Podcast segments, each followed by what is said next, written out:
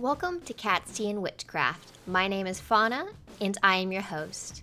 This is a witchy podcast for those who are Wiccan, witches, and everything in between. Don't forget to follow the social media pages for the podcast at Cat's Tea and Witchcraft on Instagram, Cat's Tea and Witch on Twitter, and Cat's Tea and Witchcraft Podcast at gmail.com. Enjoy the episode.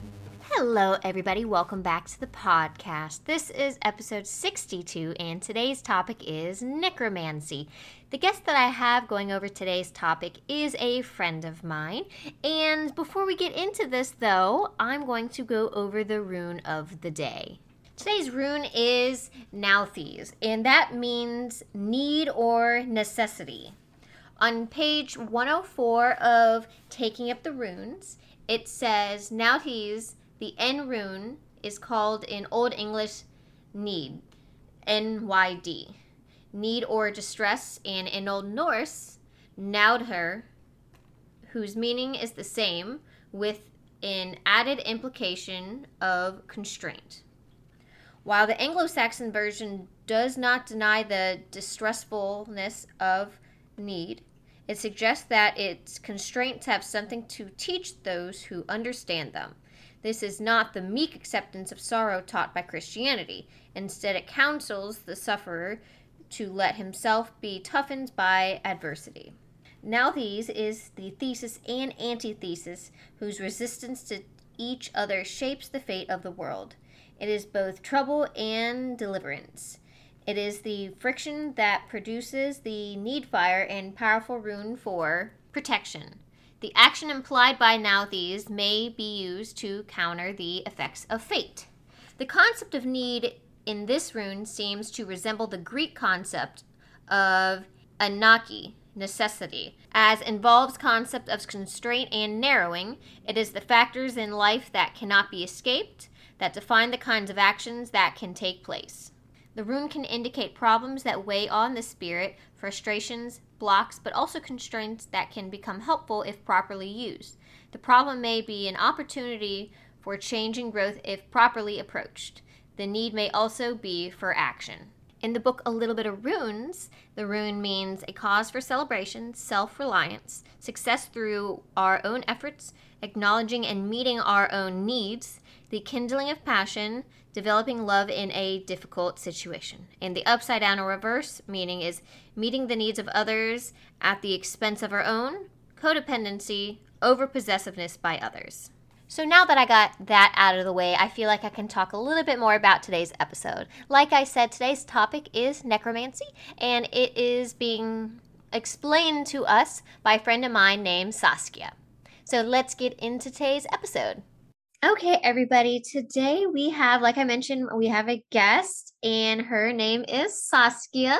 And like I said, we are going to be talking about necromancy today, and she is today's uh, expert I guess introduce yourself, Saskia.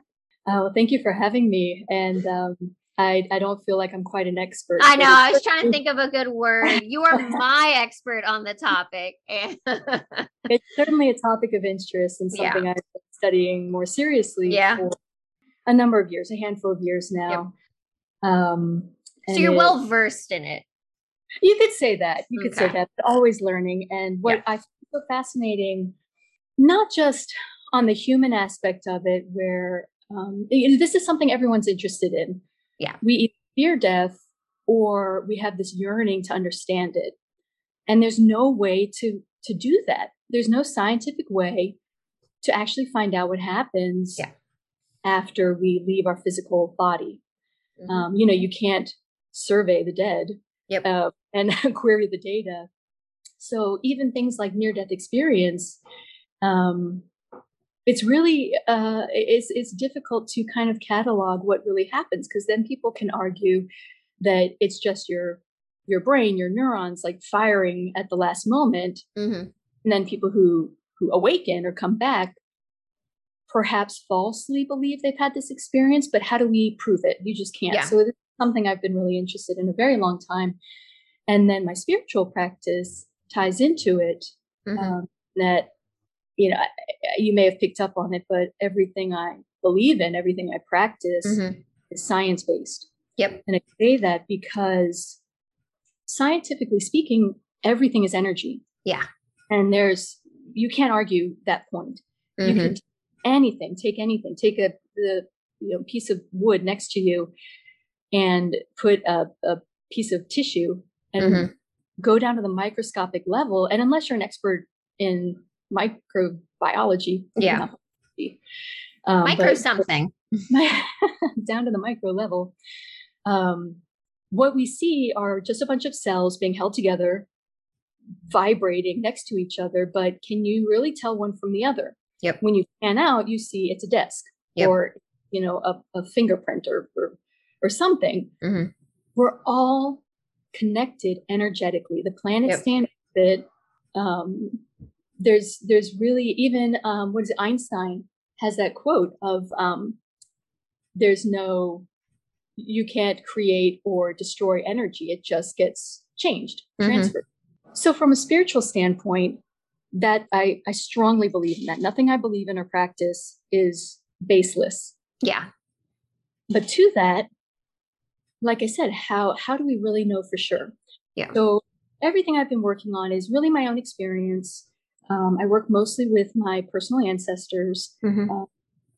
and so what what I'd like to cover today, um, you know, high level, what people can do in their own Mhm. practice um, without being scared about it. Yeah. The easiest way to get into that is building your own ancestral altar, which Mhm. we'll cover.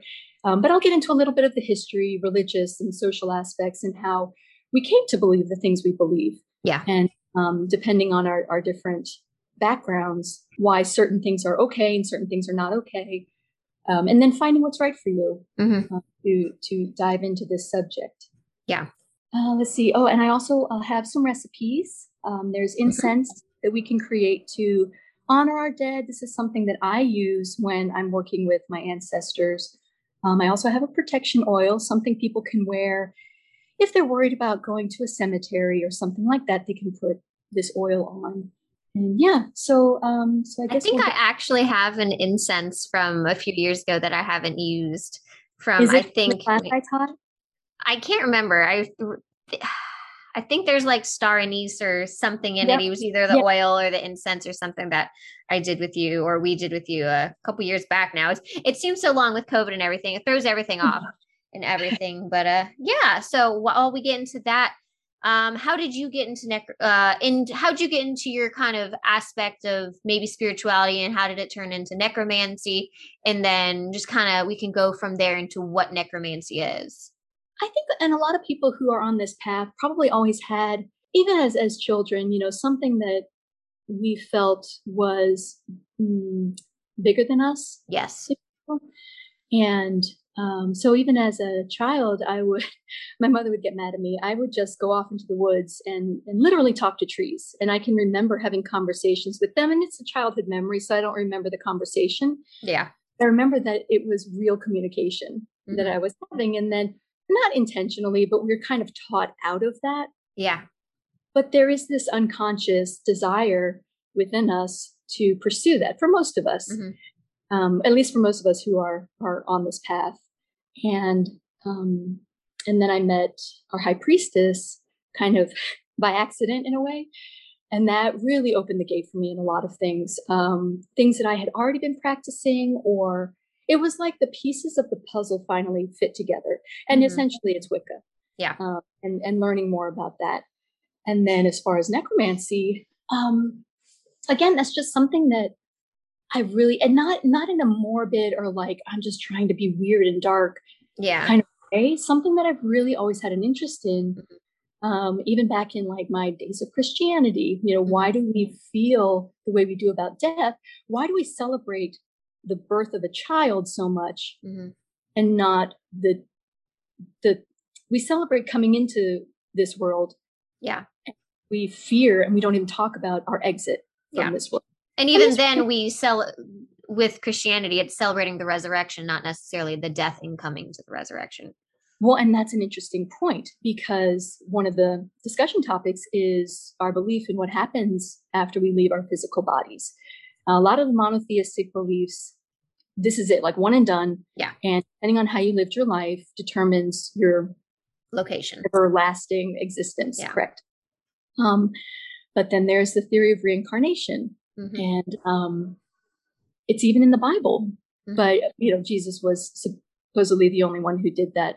But so you know, it's it's just an interesting idea behind how it comes about, and and I could go down this path of different religions, and yeah. um, I don't want to get all um, dark about it, but um, you know, in a lot of ways, the idea of hell. Not that I mean, the Romans had an idea of of of a hell, Mhm. Um, and Greek mythology did. Well, But- even Norse mythology has their own version of it, but it's all slightly different. But there's something there in multiple traditions and stuff when it comes to the afterlife. Right. Um, but that, in a way, was a, kind of how they would control people. Um, you know, do do this, Yeah. so that you don't go to, let's just say, hell. Yeah, bad Uh, place, whatever it was. Right. Right.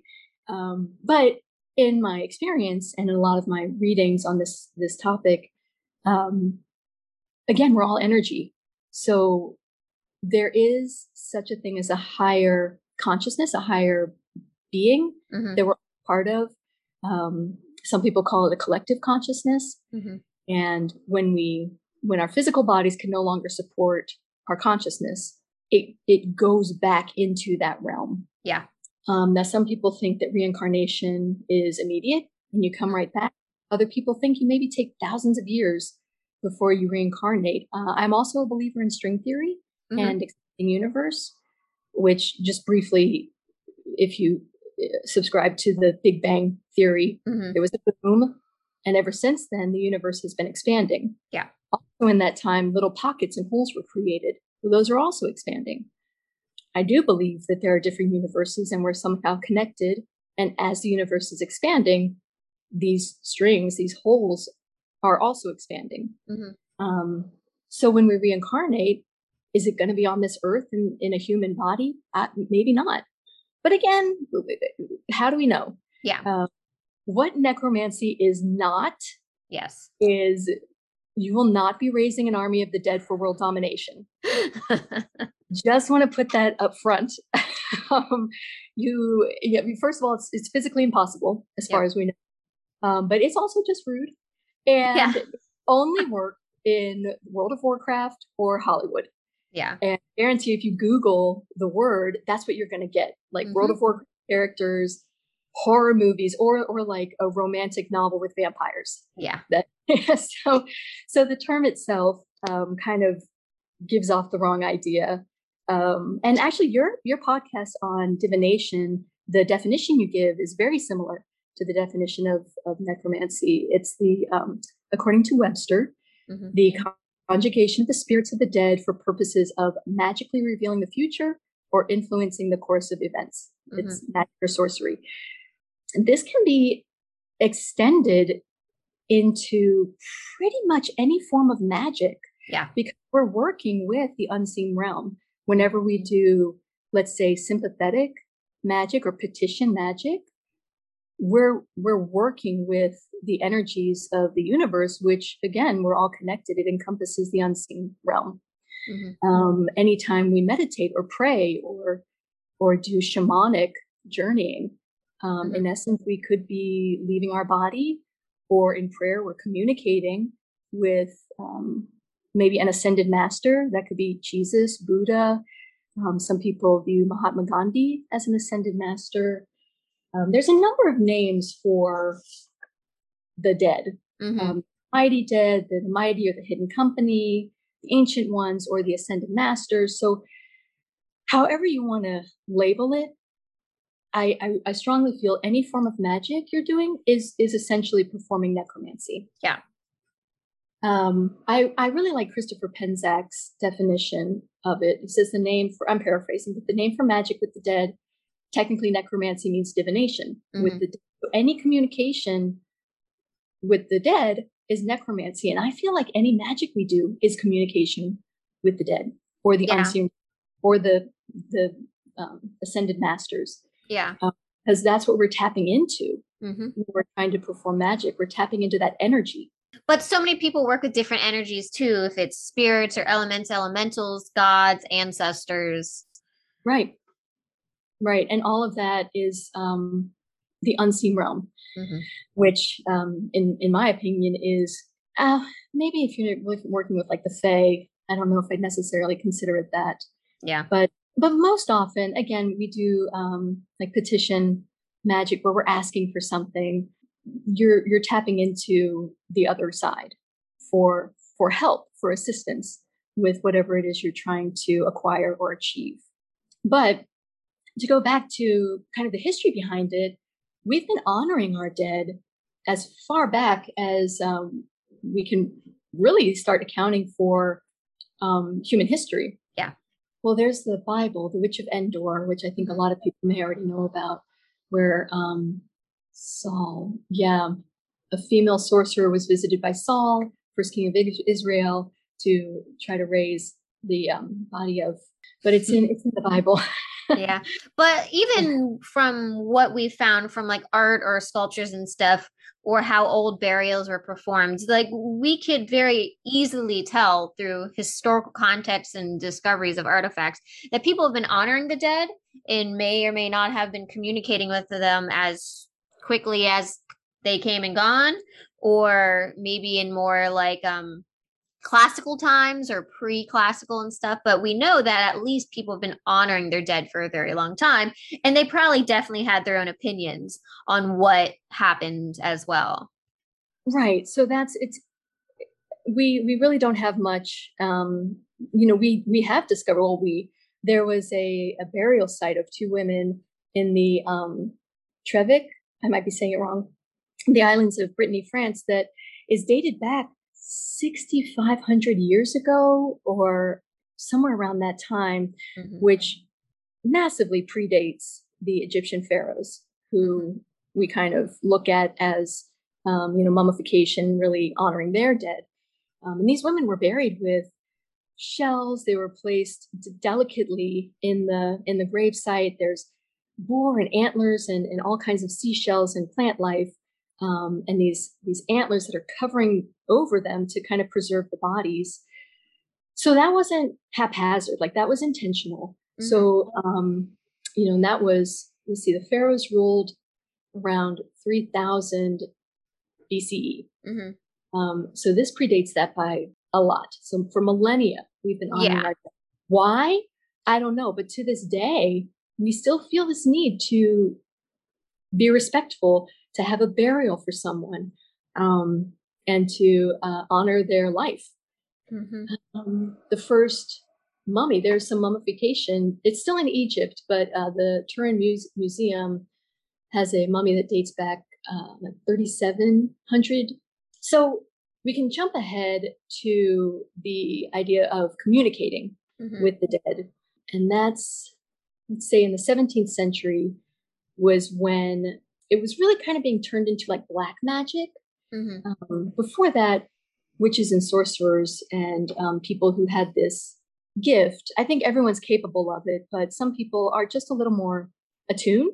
Yeah. Um, or or they were just a practitioner, and in their lack of a better word, their village, they would mm-hmm. be the ones who would be an advisor. You know, even dating back to the Incan Empire, which was more 13th century, 13th or 15th century, uh, around the time of the conquistadors, they also would mummify their dead and they would use these. The, the, it was like their emperors, they would mummify.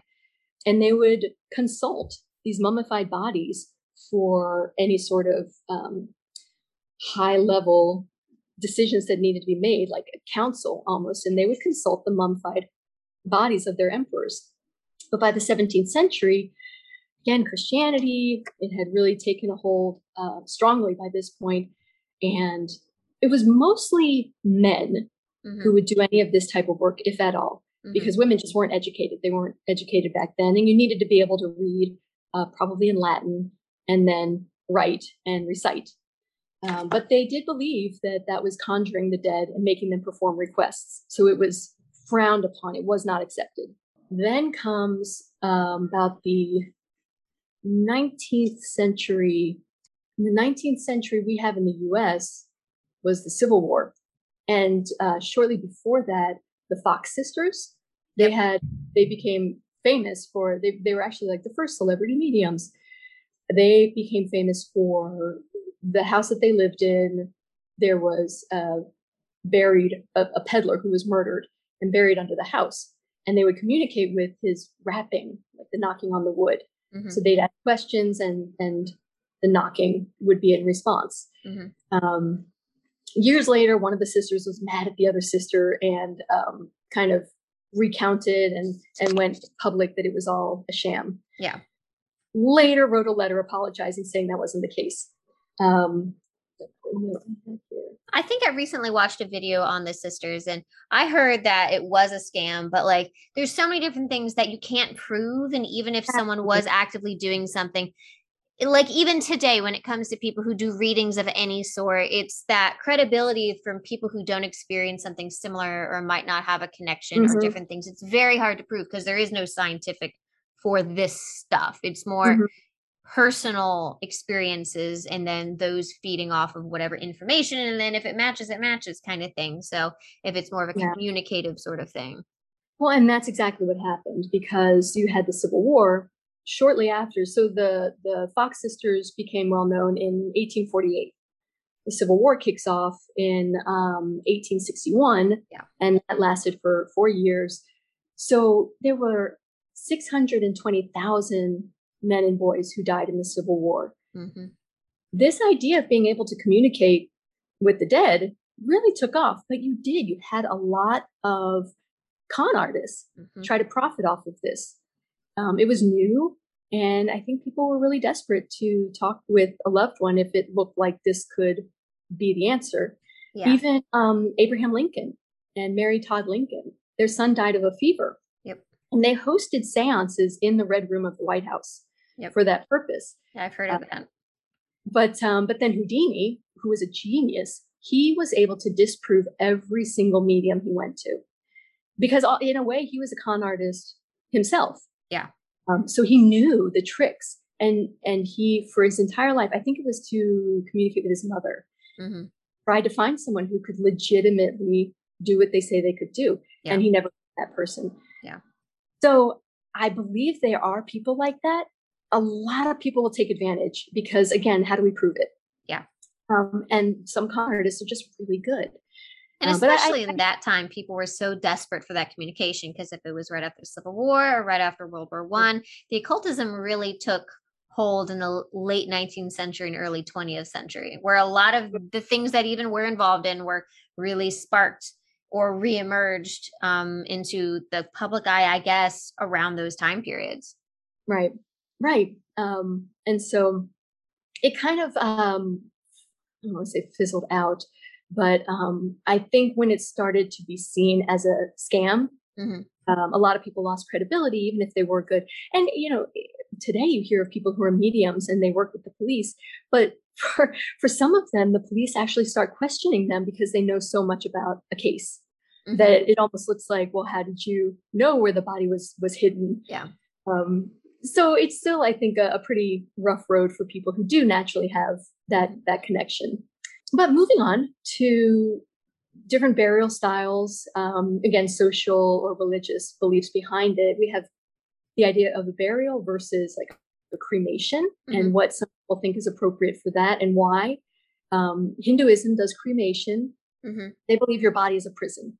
So the faster you can get out of the body, the faster you are on your way to being just your soul self. Now, Islam is the opposite, where the soul will wander the earth for 40 days and you don't want to destroy the body that it comes in. So they bury it.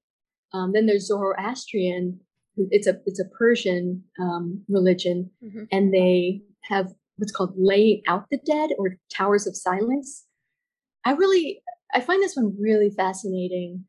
They believe the elements are pure. So earth, fire, water, air. Um, there's not a lot you can do with air to not be in contact with it. But if the elements are pure, your body is impure. So they don't do anything. They don't mm-hmm. burn it. They don't bury it, water or earth. And so what do they do? They have these towers where they lay the bodies out.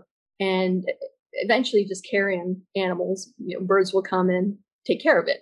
So natural, just decomp- decomposing, or or animals Mhm. that will come and you know um, partake of the the bodies. Yeah. Um, and that is similar to the Tibetan have sky burial. Uh, they either place the corpse on a mountaintop to decompose while exposed to the elements, um, and similarly they are eaten by scavenging animals. Um, but you know, it's that is more practicality Mhm. because they, you know they're up in the Tibetan mountains. They don't have enough wood to burn. Yeah. They don't really have. It's it's rocky, so you can't dig deeply enough. Um, so it, whether religious or practical, there's just a number of different ways that people will dispose of the body afterwards. Mhm. But then, what is life after death?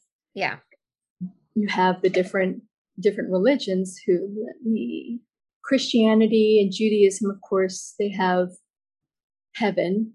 Mhm. Um, Zoroastrianism, they have what's called paradise. Um, and that's also the afterlife, which was kind of adopted um, by the Jews. Islam is paradise as well. Hinduism is moksha. Buddhism is nirvana. You know, and and so all of these essentially are this idea of if you live a good pure life, you'll be rewarded in the afterlife. But then with Buddhism, there's also the idea and some other beliefs that you're going to be reincarnated later on. Yeah. That also brings up the issue of karma. hmm You'll never, so I, I just not disagree, but Buddhists believe that you could reincarnate to like a worm or Yeah. a, and I just don't, I, I don't think that yeah, again, because if we're here in a human body having a human experience, why would our next life be something less? yeah, aren't we continually evolving even on Yeah. a spiritual level as Yeah. as non-physical beings Mhm. um, and to that when we die and i'm going to get into this when working with ancestors um, we're still learning on the other side so you if you have someone who just passed over they don't suddenly know all of the answers to the universe um, because they're in this new place that maybe we've always been but to them it's still new and they're still learning and they're getting accustomed to being in the non-physical. All right, so I have this one incense. It's not the one that we made, but this is this is an incense you can create. Very simple um, ingredients, nothing that's like too far out there that's Yeah. difficult to get. Um, but I always recommend cleansing even the jar you're going to put it in. Yep. Uh, you can use sage, or I, I really prefer Palo Santo hmm you know, caution to your listeners, make sure you get it ethically sourced, the Palo Santo. It's sacred to the Americas Yep. and it should never be cut. They shouldn't cut the tree down. It's taken from branches that have fallen hmm and it's it's turned into uh, and it should if you're if you're purchasing it somewhere it should have on there say that it was like ethically sourced my little psa for that Hmm. um okay so this one is one part myrrh and you can use either a resin or if you only have stick incense for these um, sometimes i'll just shave it off of the stick even if the the the wood it's on breaks a little bit that's okay um, but just kind of shave the powder off of it into the jar after you've cleansed it with smoke. Uh, so one part myrrh, two parts mugwort, one part wormwood, one part dandelion root, one part mullein leaf. That one I did have to order online, and one part patchouli leaf. Another thought: if it's hard for you to find it just as an herb, buy a tea. You can buy Yeah, mullein. I've gotten dandelion root. yeah, exactly. You can you can purchase these in that way too, and they work just as fine. And then just uh, infuse it with your own energy and intention. You know, you're using this as an incense to honor the dead, so you can say a blessing over it uh, with that intention and charge it by the moon or the sunlight, whichever you prefer.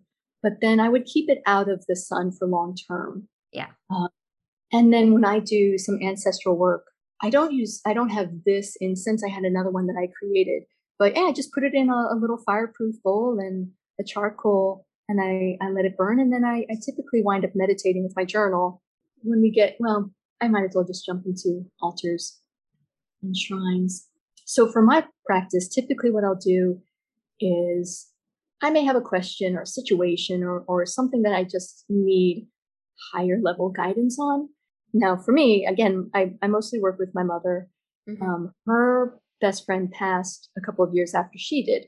And her best friend was like another mother to me. So the, the two of them, I have their pictures up. Ways you can create the altars for, um, for your ancestors is by having pictures. Yep. That's a really good way to do it because it's a visual for you to focus on their energy. Yeah. Um, you know, it brings back the feelings you had for them. Yep. Um, also, anything that was theirs, like jewelry. If you have a ring or a bracelet, you could even put it on and wear it, or, or you know, a piece of clothing, a scarf, or something. Something like to that. feel connected. Exactly. Um, so something like that, I'll have on the altar as well. And um, what about those who want to work with people that are further back? A lot more people, even though they might want to communicate, just like I feel like a lot of people, they just want to talk. And if they get a response or not is debatable on the situation. Um, but a lot of people, it sounds like they want to communicate with people who are even older. Is there a suggestion that you found through your research or possible practice that you've either tapped into people who are older than immediate grandparents or great grandparents that you still might have items of theirs or photographs? Because photographs has only been around for maybe less than 200 years, I think, but early 1800s. So there's not a lot when it comes to prior to that. Right. Um, so, yeah, you certainly can the way I, to simply put it, the unseen world, and especially when you're working with ancestors, think of it just like your physical world. If you're meeting someone for the first time, it may be awkward and you you may not want to dive into like really serious topics and so i think if you if you know the person who you are trying to communicate with that's a good way to start because then you might know their name um, you might know a little bit about them and you could probably need to back up and talk about creating sacred space before the communication part. Yeah. That's okay. I've uh, talked about things like that before and just re- maybe reference it and everything um, in the steps that you think would be appropriate for people to take. Mm-hmm.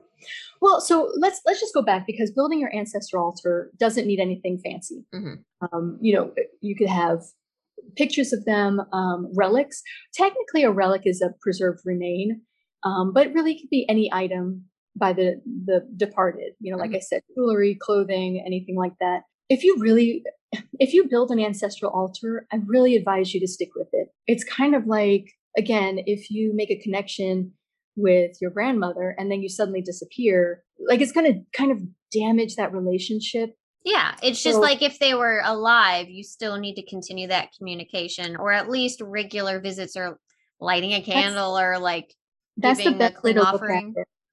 Right, and especially if you intend for them to help you, um, keeping that communication really it just think of fostering a healthy relationship. Um, so offerings are are an excellent idea. I like to keep a glass of clear water in in a in just a clear glass. If you do that though, again, you wouldn't you would change the water for the mm-hmm. person mm-hmm. you wouldn't like leave the same glass of water out for them every single day you would mm-hmm. you would want to change it and freshen it up flowers are really great especially if they had a flower that they really liked or any any plant um, some people will put starchy foods or candy um, again if you know the person and you know what they liked that's a great way to i'm doing air quotes like feed them mm-hmm. um, if they liked coffee yeah. caffeine you know that's great um, if they had a particular liquor they liked or some people even put cigarettes or cigars or mm-hmm. But i definitely use incense whenever i'm working with them but you could even just light a candle which is another thing i recommend and light some incense and even if it's just saying hello saying mm-hmm. good morning lighting some incense burning a tea light um, you're making that connection and it's really important to do that every day because you're going to continue to foster that relationship and in a way you're caring for them and in the physical realm here's um so one of the books i recommend it's honoring your ancestors a guide to ancestral veneration and it's by uh, Mallorie i'm going to say Vaudoise it looks french it's v is in victor a u d is in david o i s e it's a really great book. It's very easy. And that's everything she talks about um, is how to venerate and honor your ancestors. So I'm just going to read this little paragraph out of her book that resonates with me, and I think it's it's a wonderful way to look at creating your ancestral altar. Uh, she writes, "I love seeing other people's altars, and I find it um, the practice of building altars is important because magical exercises that are purely mental tend to garner purely mental results. Mm-hmm. That is, if your ancestor veneration practice only consists of thinking, it may influence the type of thoughts you have, but you probably won't see changes in your material circumstances. Yeah. When your practice is grounded in the material world through a physical altar, your ancestors have greater influence on the practical matters of day to day life. Yeah. Would you say that would tie into any sort of magic in general? Because a lot of this might remind people of, and what popped in my head is the idea of a lot of people like to rely on law of attraction for their what they call manifestations or if they consider their yeah. manifestations or their spells do you feel uh-huh. like lack of having some sort of physical aspect will still affect the results essentially even Absolutely. if it's very simple as simple as lighting a candle and leaving a cup of coffee Absolutely. I, I a thousand percent believe that if you want to get a new job, you can do magic Mm-hmm. But if you're not out there, if you're not updating your resume or going onto job sites, nothing will happen. Yep. Uh, or if you're very fortunate, maybe somebody reaches out, but you need to do the you need to do the work in the physical world regardless. So, so it's no different with necromancy as you would do with a normal spell or a set of not magic. at all. No, okay. I mean there are times that I've so my my mother's with me all the time. Yeah all the time. But that would be a naturally strong connection because it's your mother and you guys are close and stuff That's right. like that. That's also why, and this is what I'm getting at with the ancestral altars. It's a really great way to start a practice if you are seriously interested in necromancy. If you're not, and you just want to work with spirit, mm-hmm. working with your ancestors is, is a really great way to do it. And I also want to, um, Christopher Penczak has a book called The Mighty Dead. And I mm-hmm. want to point out he defines different types of ancestors, which I think is wonderful because it's not just our blood ancestors. Yeah. For me, I think for anyone really, if you start with your ancestors, it's safe and it's it's a really good way to begin. I wouldn't recommend like an angry uncle who you always fought with. Yeah. As, like the first person, but you know someone who um, you felt a, a great connection with and a love for in the earthly realm is a wonderful place to start. And it can be really simple, like we said. I would decorate your altar. I, I prefer white mm-hmm. for like a cloth, but on Samhain I do black. Mm-hmm. But most of the time I have white. I do have candles. I have crystals up there. It is great if you know the person and what they liked, but if not, there are some basic, uh, again, just lighting a candle and certain incense like frankincense, myrrh. Those are, are really high vibration yeah. incense, and that's where you can start. I, I'm I'm a feeler. I actually have a friend who sees, so she can see, Can't hear see it, or when people's no, and I, I gave up. I figured that's just not my gift. yeah, but I've also honed my intuition for what feels correct. So when yeah. I'm working with the altar, I'll go by it some days, and I just feel like some it's it needs to be cleaned, it needs to be changed.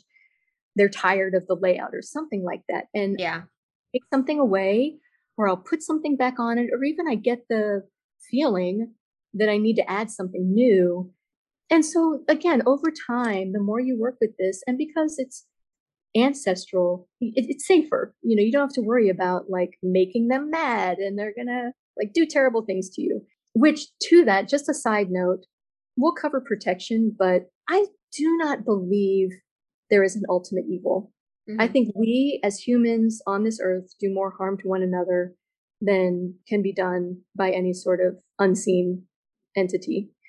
I all, but I do think that we create some pretty bad energy that floats around and we can do things to each other on that level.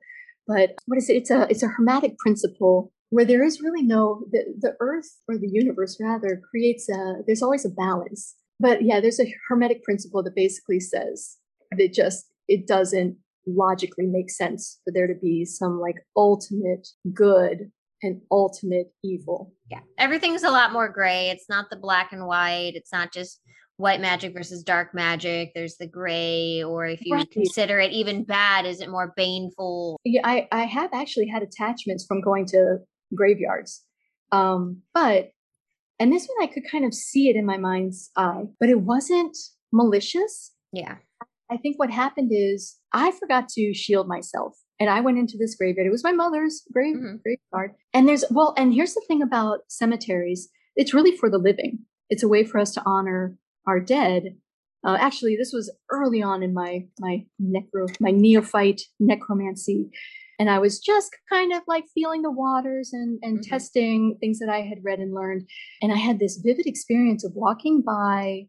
It was this uh, just sort of a pillar with a family name on it, like an obelisk, hmm and and I was sort of like putting my feelers out, like who can I help? hmm like who who wants to talk to me? Which you know again mistake number one just like opening myself up like that. And i walked past this this cemetery and i felt this strong feeling. And again in my mind's eye i could see this old lady and she was just sitting by this obelisk knitting. And not in a rude or mean way but she was just like keep moving i'm just gonna i just want to sit here and knit don't don't bother me Hmm. and i was like okay gotcha but as far as the attachment that I got, it, it didn't come from any one of the dead hmm in the cemetery. What when you walk into a cemetery, it's palpable, right? That energy you feel, you feel that respect, and you you feel the weight of it. It's a collective area of where people go to grieve and to mm-hmm. mourn, and that energy sits there. Yep. And depending on how far back the cemetery may go, you have hundreds of years sometimes of this energy building up.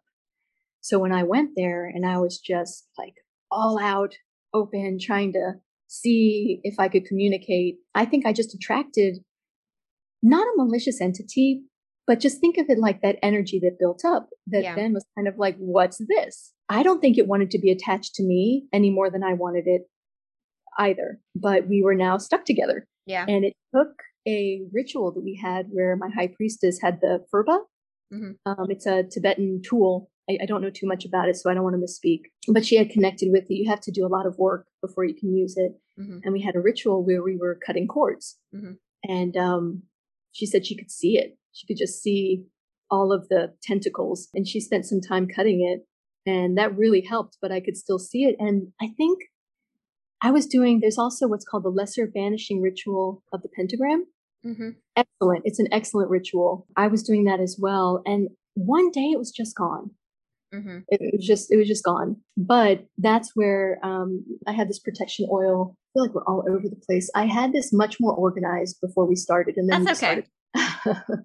But that's kind of how people's thought processes go. It's not always really streamlined and and just how we practice too. It's all over the place. We learn one thing, we go to another thing, and then we learn something else, and then we go on a Wikipedia tangent or like a documentary tangent on different things because you hear one thing and then you get interested in that and then you move to the next thing and then all of a sudden you have all these things you're like okay well i need to go back to square one and then Right. connect all these a b c and d into one and then all these subcategories and that's kind of Mhm. how all of our practices are in general yeah. so yeah while you're thinking um i just kind of want to like recap some things too and maybe you'll get us back on track so necromancy is the idea of communicating with the dead essentially right Essentially, but again, I think any, I, I personally feel like any form of magic, that's what you're doing. Yeah. So in that case, what would essentially people do besides just what they would consider everyday magic to connect? Is it just uses of divination? Is it journaling, dreams? And like you said, it's just you pretty much are using it essentially with most magic anyway. It just depends on what energies you're connecting to, essentially. Right. Um, and that um, actually, you did bring up a good point I wanted to mention, and this has to do with reincarnation. There is a theory also that we die every single day. Mhm. Um, you know, another form, again, Buddhists look at there's there's a number of different modalities, I guess you could say, of of how they see death and rebirth. And one of them is when we go to sleep and we are reborn in the morning. People with dreams believe that they leave their body, and the dream is actually um, just traveling through the astral plane. I do recommend journaling your dreams if if you can. I sometimes will I, I try not to keep my cell phone in my room or any sort of those devices because truly the the electric field does interfere. Not to go down this rabbit hole, but ghost hunters, they use Yep. these devices. I, I'm not that familiar with it. I don't do ghost hunting, but um, where it's it's essentially a radio wave that they're trying to connect with that's on what they think is like uh, the the ghost level, and they can mm-hmm. talk. So again, everything's science. If that's the case, all of these devices we have, Wi-Fi, all of that, I think can also interfere. So when I go into ritual mm-hmm. or or or circle um, to work on my ancestral work, I try to leave my phone out of the room. Um, I try to turn off devices that may have that kind of energetic interference. Mm-hmm. So I'm just trying to think of what people might have additional questions as well. So a lot of people do specifically, when they think of necromancy, want to specifically work with ancestors. So what do you think would be the best way for people to necessarily work with ancestors off the bat? Because it might be different from what they normally do. Maybe they necessarily just work with the elements or just spirit in general, or they might work with deities. Um, is there anything distinctive that would be different working with ancestors with magic versus working with other unknown or unseen things? Because even with like newer ancestors or within a couple generations, there's still more of a blood connection. And even if you try to reach out older people, is things like divination or automatic different forms with automatic writing and tarot cards or scrying or how would people essentially try to connect it? Do they just sit there and wait for a thought to come to their mind or would that depend on if someone is attuned to be a medium or they've been working really hard with meditation? Right so i do believe divination you are working with um, spirit you're working with the it, it's it, to me it's a form of necromancy because as you are tuning the tools, what's really happening is you're working with your higher self. Mm-hmm. But again, there's that collective consciousness. So as let's say the pendulum, you know, you're getting the yes or no, or even when you pull a tarot card or you throw runes, it's that unseen hand, if you will, that is turning the card over or mm-hmm. turning the rune over or directing the direction of the um, the pendulum. And so, yes, that is also a form of necromancy. and there's a number of, of ways that we can look at divination as far as uh, you could I, I wouldn't consider that ancestral work necessarily. Mm-hmm. I feel like that's more tuning into your higher self. Okay. Uh, with divination. But that being said, there are forms of divination that do count in this in this arena. Automatic writing mm-hmm. is one of those um, where you allow messages to flow through you. Mm-hmm.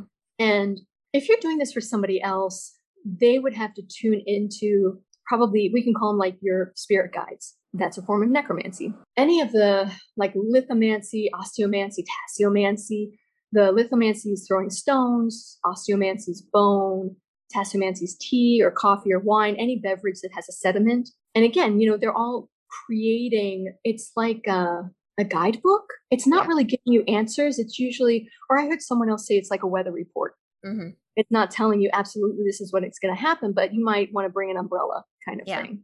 Scrying, that's kind of my, when I have the time, I really prefer scrying. Mm-hmm. Um, and I really get into that meditative state and I can feel my ancestors with me. I can feel my mother with me and images can start to appear. Mm-hmm. I recommend having something to write on um, mm-hmm. in that when you're doing something like that. So to me, yeah, it, it is all in line. Uh, Ouija board right there mean, people are tapping right into asking someone else to provide answers or give mm-hmm. guidance through the through the Ouija board. So things to where there's a little more tangible understanding or a visual, because scrying, if you see, you can see something. Um, with the anything that more has words, like if it's automatic writing or you're using a um, spirit board, if it's Ouija or not. Is it's someone else someone else's energy if you if you kind of hone this you can actually hone into um, you know uh, people at this point do call it like spirit guides or angels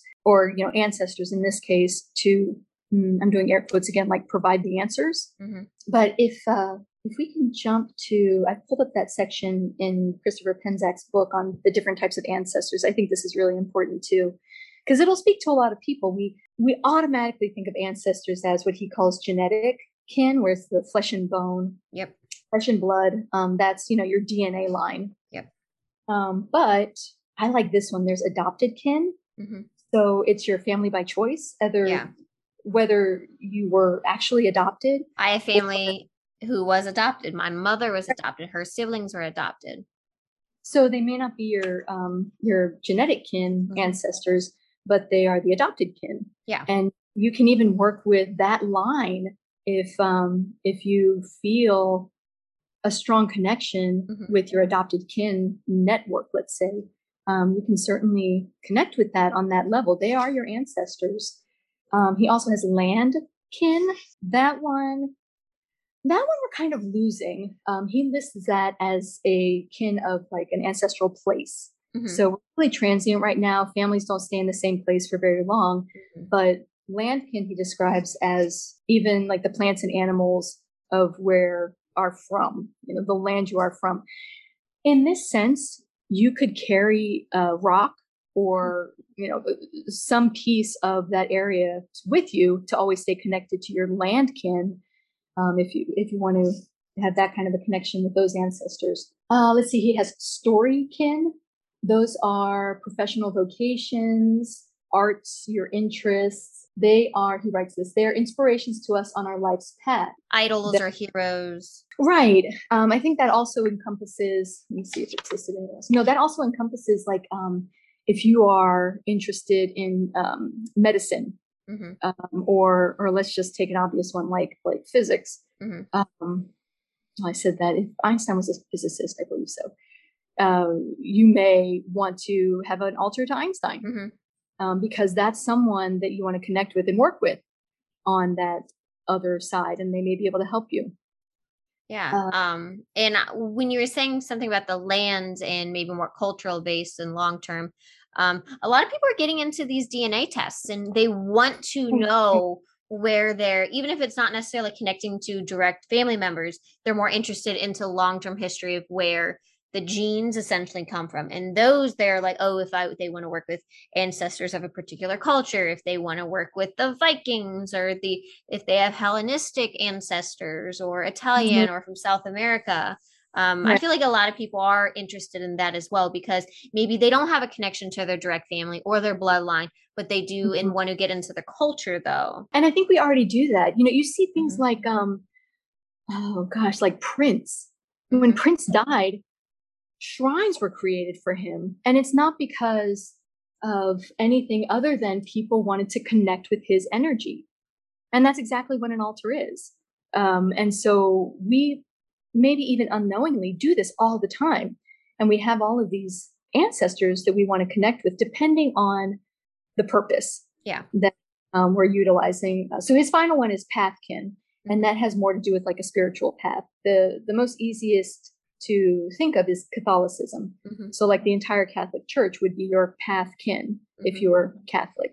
Working with Uh, saints or something like that. Exactly. Yep. Yeah. So I just really quickly wanted to make sure I got that in there because it's not just your your biological kin as your ancestor. It's um it's a number of those who have lived on this planet who you could work with as an ancestor and and, and there's some people define like a shrine versus an altar Mhm. but for just basic purposes, you know, create an altar and um, work with that energy, work with their spirit. Um, let's see. Oh, there's also animal companions.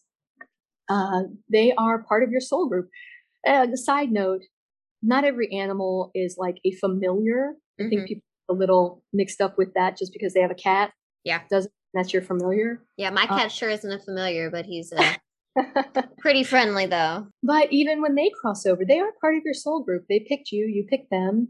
And what's wonderful about our animal companions is their 100% unconditional love. Mhm. You can certainly build an altar to them. I do recommend keeping their collar Mhm. if they've crossed over. Even um, I have collected our dog's hair Mhm. and I intend to uh, make yarn out of it. And it's not weird. It's not creepy. Um, you know, back in the Black Plague era where um, Memento Mori was created, it was a reminder that we will all die. Mhm. Beautiful artwork was made out of human hair, and it was common and and it was elegant, Yeah. and it was a way to remember someone who we loved who had died. How we perceive death is very different, and it's been a very quick change. um, Mhm. especially with the drop in the death rate and death rate for children and those who are ill have significantly dropped. So, how we perceive and how often we see death has made death seem a lot scarier yes. um, than it really is. So, necromancy in general isn't this spooky, scary thing. And essentially, a lot of things you said I do very often, but it's we have categorized it as necromancy, right? Without knowing essentially just what it meant. Like if you the mancy part, it sounds like with tea leaf reading and the, the terms of uh, the tasseography or all the different things like that, mm-hmm. they they essentially have a definition, but then that first part of the name is just how you're using it. Right. Yeah, and that's that's exactly it. And you really hit a good point there about our feelings about death today. Back during the Black Plague, it was so common that it was, you know, again, people just carried memento mori. That was it just was part of the culture. Today, we are so sterilized from death. You know, when someone dies, we like usher the children out of the room. You know, we don't want to talk about it. We don't want to tell them what happened. And um, that's that's really causing a, a lot of emotional problems because it's inevitable. Mm-hmm. Yeah. We can't hide from it, and so I think it's healthy to have these conversations about about death. Um, there's a quote Andrew Pachalik. He has a website peacefulmind.com, and um, talking about like protection. And his quote is: "Protection looks at our core feeling of fear, anxiety, and lack of security." Mm-hmm. That's how a lot of people feel about death. If we can address that, um, he also writes by giving this fear up to the universe to handle, you're allowing yourself to release this fear, strip away any kind of meaning or significance it may have upon you. By mm-hmm. letting go, this allows us to move to the next level of our lives. So protection always comes by letting go of fear. And that can be said by so many things that the term necromancy comes about. It's so many misconceptions. Again, if you Google it, you're just not gonna I, I actually would caution anyone from going to TikTok or a Google search really to be completely straightforward for any of this. You I, I just see um, misinformation left and right. And if somebody's throwing 15 things in a bottle and sealing it with wax, don't be surprised if it doesn't work out. Mm-hmm. So something like necromancy, uh, again, I'm going to recommend some books for for your listeners. Mm-hmm. But um, I, I really advise against just maybe onesie twosie looking something up that you can do when really the best thing is to for this level work on an ancestral altar really build mm-hmm. that relationship with any of those ancestors start from the bottom don't expect results immediately because i've been trying to communicate in di- my own different ways and with people who have passed in my life and I haven't had much results. So maybe diving more into when I have the space, I actually plan on having an ancestral altar in the house that I'm moving into next month. So I'm wondering what the difference will be when I have that dedicated space for it. But you don't even need anything fancy. Yeah. I mean, and, and, uh, and I don't. Mine really is like on a bookshelf. Yeah. But it's a it's a space that I've dedicated to their pictures, um, to the relics, and it's just like any magical tool. Yep. You know, witches of old, when it was you would, you know, by by death, if you were called a witch, they were using kitchen tools. Mm-hmm. You know, the wooden spoon and the cauldron, and um, you don't, you really don't need anything fancy. You don't have to go out and buy anything. It's probably items you have in your home. If you have pictures, even if you don't have pictures, you could certainly work on things they liked maybe like flowers or right, image yeah. or something. My grandmother really liked lighthouses so i would like have a lighthouse if i didn't have a photo perfect. of her. Perfect right. And it's not uh it's just very simple. Let me put yep. it that way. You don't have to work very hard. You don't have to have a lot of items.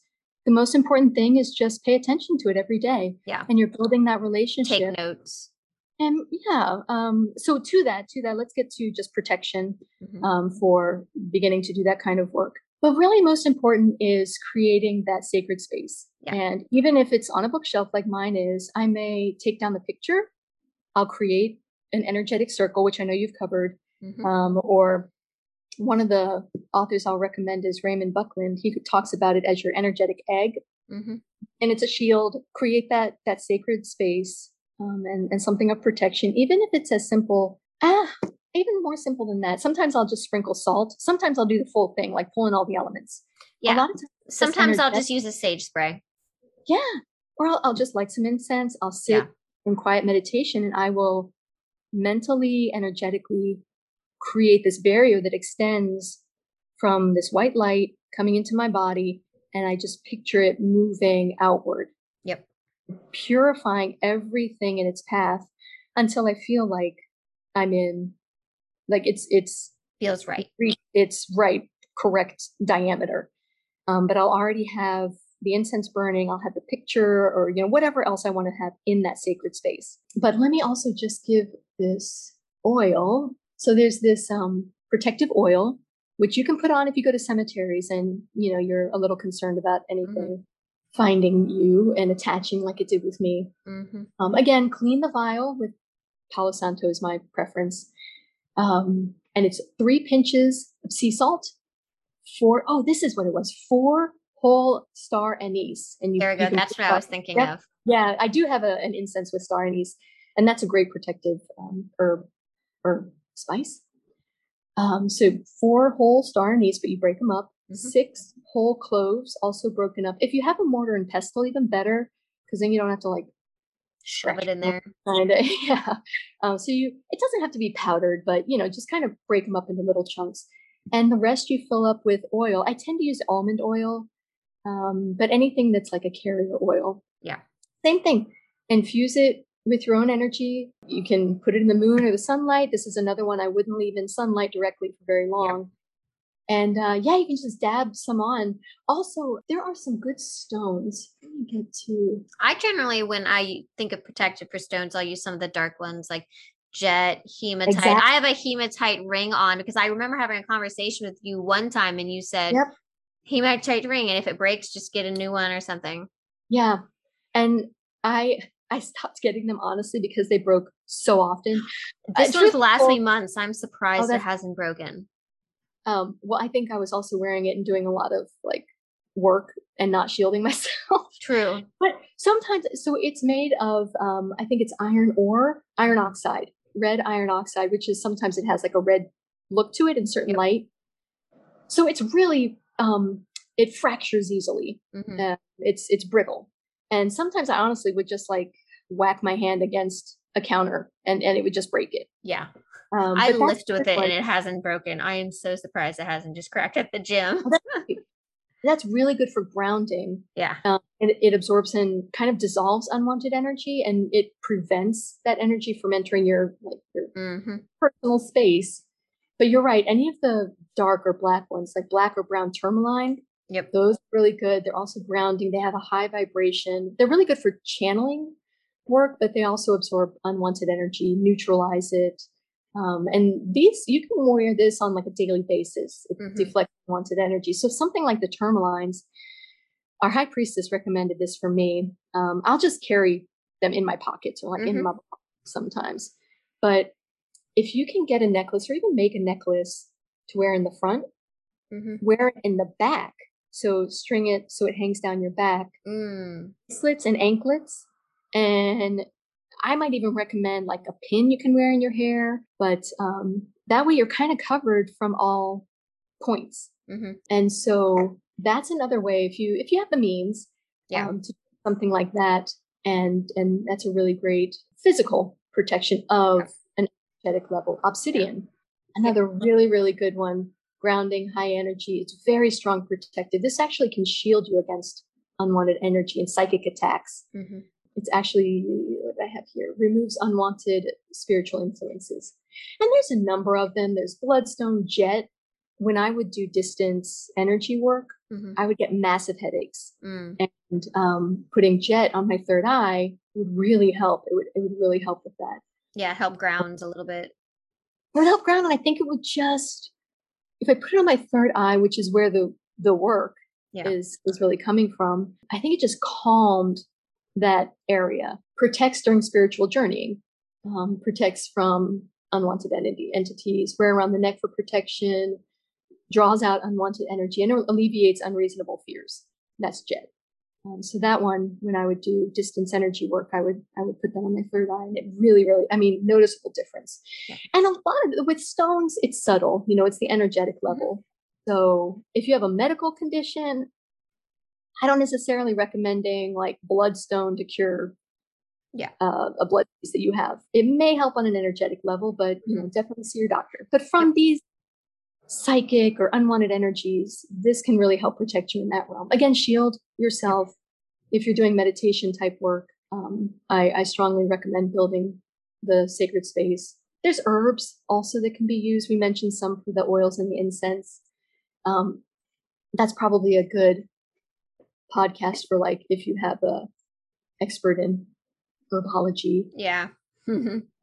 So uh, even though necromancy isn't something to be like afraid of because a lot of us probably do it mm. every day and we don't even realize it. We still need to be cautious. And that's something that I think why probably I wouldn't have perceived some of the things I do as necromancy because when I do my work and I feel like I am trying to connect with someone like specific or like just ask for positive things to come through and like not accepting negative things, I kind of have this mm-hmm. thing that I say to myself or think to myself while I'm trying to like prime or charge my uh, pendulums or something or if i'm mm. trying to not just use my uh, greater consciousness or more of a spirit concept i feel like when i say spirit uh, think about like psychics and mediums and stuff but just whatever energy i'm working with if I'm trying to target something specifically, I'm always really cautious because I never know if something else will be coming through. So is this another reasons why taking these extra small precautions, even if it's just having a crystal with you or using a right. protection oil or herb just in case, because other things could come through. And you say you do very feeling based, and so do I. I don't see what's actually coming through.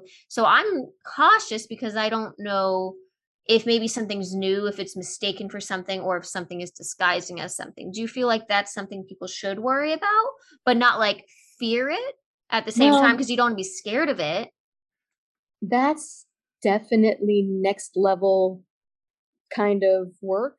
Yeah. Uh, and that's why I was just kind of keeping this high level because there are some um when as you get further into this type of study there are, you know, they talk about um, different portals, and I, you know, I mentioned string theory, um, and and people do have had. Ex- I have not, mm-hmm. um, but experiences where they have seen or felt something trying to come through.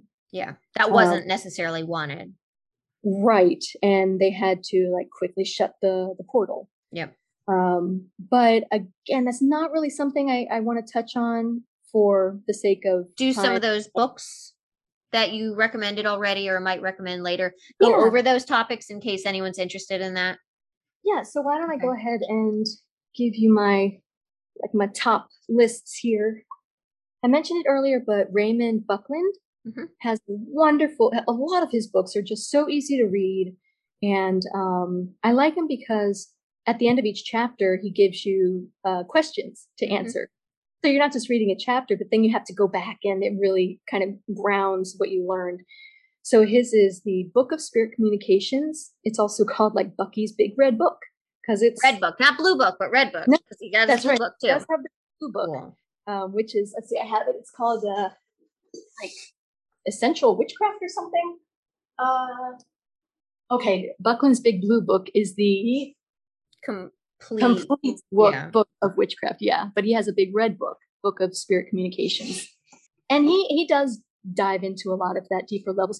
I would also recommend. Um, uh, I don't have it in front of me, but anything on the hermetic principles. Okay. Um, because that really talks about the energetic side of a lot of this, which again for me is very important. Um, because I I'm just too science based to yeah. um to to read some of these books and not have a reason to do this or that. I always um, try to make those connections too. So yeah, so the the hermetic principles will really kind of ground the science of energetic work. Okay. Uh, so again, there's Christopher Penczak, The Mighty Dead, Communicating with the Ancestors of Witchcraft. Another really great book. He does a lot more high magic, which isn't mm-hmm. to say like, better magic, but more involved. Um, what works for me is to keep it simple. Yeah, he would also, do say more ceremonial, essentially. Right. Mm-hmm. um, and a lot more maybe tools involved or things like that. Mm-hmm. Um, just feel out, feel what's what works for you. Again, yeah. start small, start basic. The ancestral altars are a really great way to get comfortable mm-hmm. with doing that kind of work. You know, dipping your toe in the water, if you will. And then I mentioned um, Mallorie Vaudoise. I think she has honoring your ancestors, a guide to ancestral veneration. Um, there's so many more. I would also recommend it's another one by Penczak. It's The Witch's Shield. Okay. So anyone who's more concerned about protecting themselves, this is an awesome book with a bunch of different ways to um, shield yourself okay. from different experiences. Or if you feel like like me, like maybe you picked up something, there are tips in here for how to deal with that. Like yeah. break up. In the past, I feel like I have picked up something when it was like early college and stuff, and that was a doozy. yeah, it's um, but but that's also the beauty of getting into um, sort of this energetic work is it doesn't have to be so much of a mystery. Yeah. And when you when you approach it, like I said, like you would a, a human person, um, introduce yourself, get familiar with them, build a relationship, it becomes a trust. Mm-hmm. And if there is something like that, it becomes um, a friend that you can really lean on on the other side. Yeah. And, you know, they might know people over there. Uh, you know, I, I, I try to avoid getting too into all of that, but it is a network. Even even our animal companions, there's a there's a whole network of um, spiritual connections from again, think of it like just a mirror of mm-hmm. what we see and live every day. It's just the unseen realm. I think I kind of covered it for the books. There are so many more. Yeah. But um, this is a really good place to start for anyone who's interested in getting into this. Um, and Penczak's book also has uh, some like exercises that you can do throughout. It's mostly like practicing a particular meditation or um, working on on something that you studied whereas bucky's is more like questions and answers. Yeah. So you know different different learning styles different ways to to get into this so okay so uh any last little tidbits on maybe not necessarily necromancy or any advice you would have anyone in the witchy or just magical sphere that you would think off off the top of your head say you're meeting a new witch what's one of the first few things you would say to them um, that would be essential you think that they would need avoid TikTok. That's the message of today. Avoid TikTok and WitchTok and specifically. Don't Google a spell. Um, yeah, because you know you may not necessarily do harm, but you'll get frustrated. It's it's um, a lot of misinformation that's out there. Yeah, or it's half baked and then you don't yeah. have the sources and where it comes from. You could use it as like a basis, but please do your research. And that's one of the things I always like to say is do your research. Take it with a grain of salt until you can find more sources and more details. Mm-hmm. Don't just find a picture on Pinterest or TikTok, someone shows you a list of things and they throw it in, but they don't really get into the nitty gritty of why this is used, what's being mm-hmm. used, how it's put together, the and pros and um, cons you know, even saying that I think is a little difficult because if we tell people to do their research, but how, like, where do they get their resources? So much yeah. is on. That's why I wanted to recommend some actual books of reliable mm-hmm. sources. And even within the, those books, they reference other books or they may have other books. Mm-hmm. I feel very fortunate to have met my high priestess when and how I did. There used to be Witchvox that was an online community that yeah. you could even find uh, groups. So that no longer exists because that's yeah it's it's um not difficult you know now that i'm in this community i kind of mm-hmm. see it everywhere mm-hmm. but that's also how i can tell what's authentic and and what's just kind of playing around mm-hmm. so yeah I, I don't i don't know if i'd have much more advice other than what not to do yeah take everything on the internet with a grain of salt until you find other sources to go off of essentially because sometimes people only have the internet for their source and that's where it gets kind of um hard if yeah. it's age they're at home or it's um, finances and stuff. But right. sometimes uh, digital books are cheaper than hard copy books, or you can order things and get like find a book that's like half blood prince version it already has all the notes in it. So you can order things online that has all the notes in it and someone just didn't want it anymore or they're getting rid of it for someone who may have passed. So there's different ways you can find sources if you mm-hmm. feel like or if whoever is using online as a source but maybe they are feeling that it it might be leading them into like dead ends or something or like giving bad information and it's mm-hmm. just getting regurgitated and telephone and twisted so quickly and that's the perks and the downside of the internet though. Right and um you know it's it's a good point because recommending books yeah but um i know Penczak has a website it's called the copper cauldron? Oh no maybe that's his publisher. Um, but you could probably google him he's very active mm-hmm. and he does have online classes, but that's at cost. Yeah. Um, but I, I think I'm not that familiar with his website, but I do think there are some resources on there that people might be able to use. Gosh, otherwise, yeah, it's um. I don't want to say it's difficult, but because it's become so popular, mm-hmm. you know, think of it like um, spiritualism. Mm-hmm. It's gotten so popular that everybody out there is like creating a, a beginner witch tr- kit yeah. that you know you can buy all over Etsy, all over eBay, and candle and some amethyst and you know a Palo Santo stick. Mm-hmm. So I don't want to discourage people from that, um, but you know, like you say, take it with a grain of salt yeah. and uh, don't rush yeah, it. I mean, what we what I'd we say grain about- of salt and don't rush and don't be afraid of necromancy because you're probably doing it you don't realize it. but also, you don't need anything honestly you really don't need much and and people will try to sell you on so many things you have to have this tool you have to buy this oil and um to really get into this you don't uh, especially yeah. for purposes of the ancestral altars and more of uh, like folk practices versus like ceremonial which might have more exactly. usage and more steps um that are a little specific yeah and these beliefs are all of them very earth based you know you mm-hmm. could even go for a walk through the woods and um, meditate. Yep. And that right there is connecting you with spirit um, and and with earth, and that in itself is is a, a practice that a lot of people could take to heart. And if you are interested in something like necromancy, doing that in a meditative mindset, it already opens you up to communicating with mm-hmm. um, with the unseen realm, receiving information. One way yeah, because again, we're surrounded by Wi-Fi and, and radio waves and all of these electronics that interfere with uh, our physical being, but also our energetic being. So if you can get away from that, for I'd say that's you know, another tip. Separate yeah. yourself from technology for a little bit, and that's very healthy. I mean, even even on a mental health um, level, it's very healthy to do that. So that could be another way to just try to try to connect and not feel like you need so much and you have to do so much because it's not it's very simple we're all connected mm-hmm. and um, you, you really don't have to do a whole lot but if you want to do spell work or you want to do necromancy um, just keep in mind it's, it doesn't have to be that complicated mm-hmm.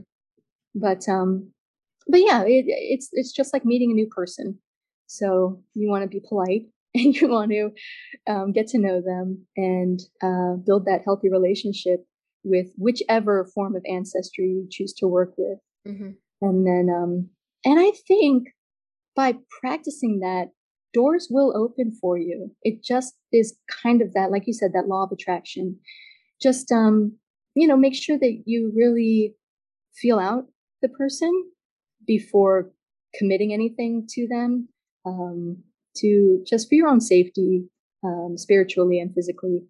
And, yeah, don't uh, promise anything that you can't uphold either. Yeah. Like don't make some weird contract. Ener- energetic contract essentially because you don't want to do it with a deity you wouldn't want to do it with an ancestor either that's right yeah um yeah so I, I think if you are true to yourself and you take that personal time then building an ancestral altar in the same way is is a really healthy way to also there's a lot about um, ancestral healing uh, you know we have trauma that can be passed through our genetics and building these altars is another way to to make that to heal that. Mm-hmm. and and in that way you know you're also opening yourself up to more healthier opportunities in this world. Um, so it's it, yeah it's a reflection of the world we're in and you don't need a lot to do it but um but just go into it you know with a happy healthy heart um and commit to it. But um yeah just uh just know that they're there for you and they want you to be there for them. And that's really all it takes. Okay, well, I feel like that was a great introduction. And I feel like some of those little tangents too, like I always get onto rants and stuff, help people think of different things. They're like, oh, I never thought of that before. Or like leads to other topics or other books and it kind of develops into this crazy thesis of their own and then they just roll with it. So i feel mm-hmm. like this was a lot of great information and i appreciate this just you coming to help with the podcast saskia. So uh, thank you so much. You're welcome. I really appreciate you asking me to, to be a part of this. So hopefully someone listening gleaned some information and um, i think there will be. yeah Okay, everybody, this is the end of today's podcast. I hope you enjoyed it and learned something new about necromancy. I know I did for sure, but if you have any questions, feel free to send me a message on Instagram, Twitter, or email. And if you have any additional questions for her, I will forward those to her and see what she comes back with for us. And I know at the beginning of next week's episode, I think she's going to have just a little bit of additional content and information we didn't get a chance to add to this episode. So for episode 63, you will have just a little bit more about necromancy as well. So I hope you guys enjoyed this podcast, and I will talk to you next week. Have a good one. Blessed be.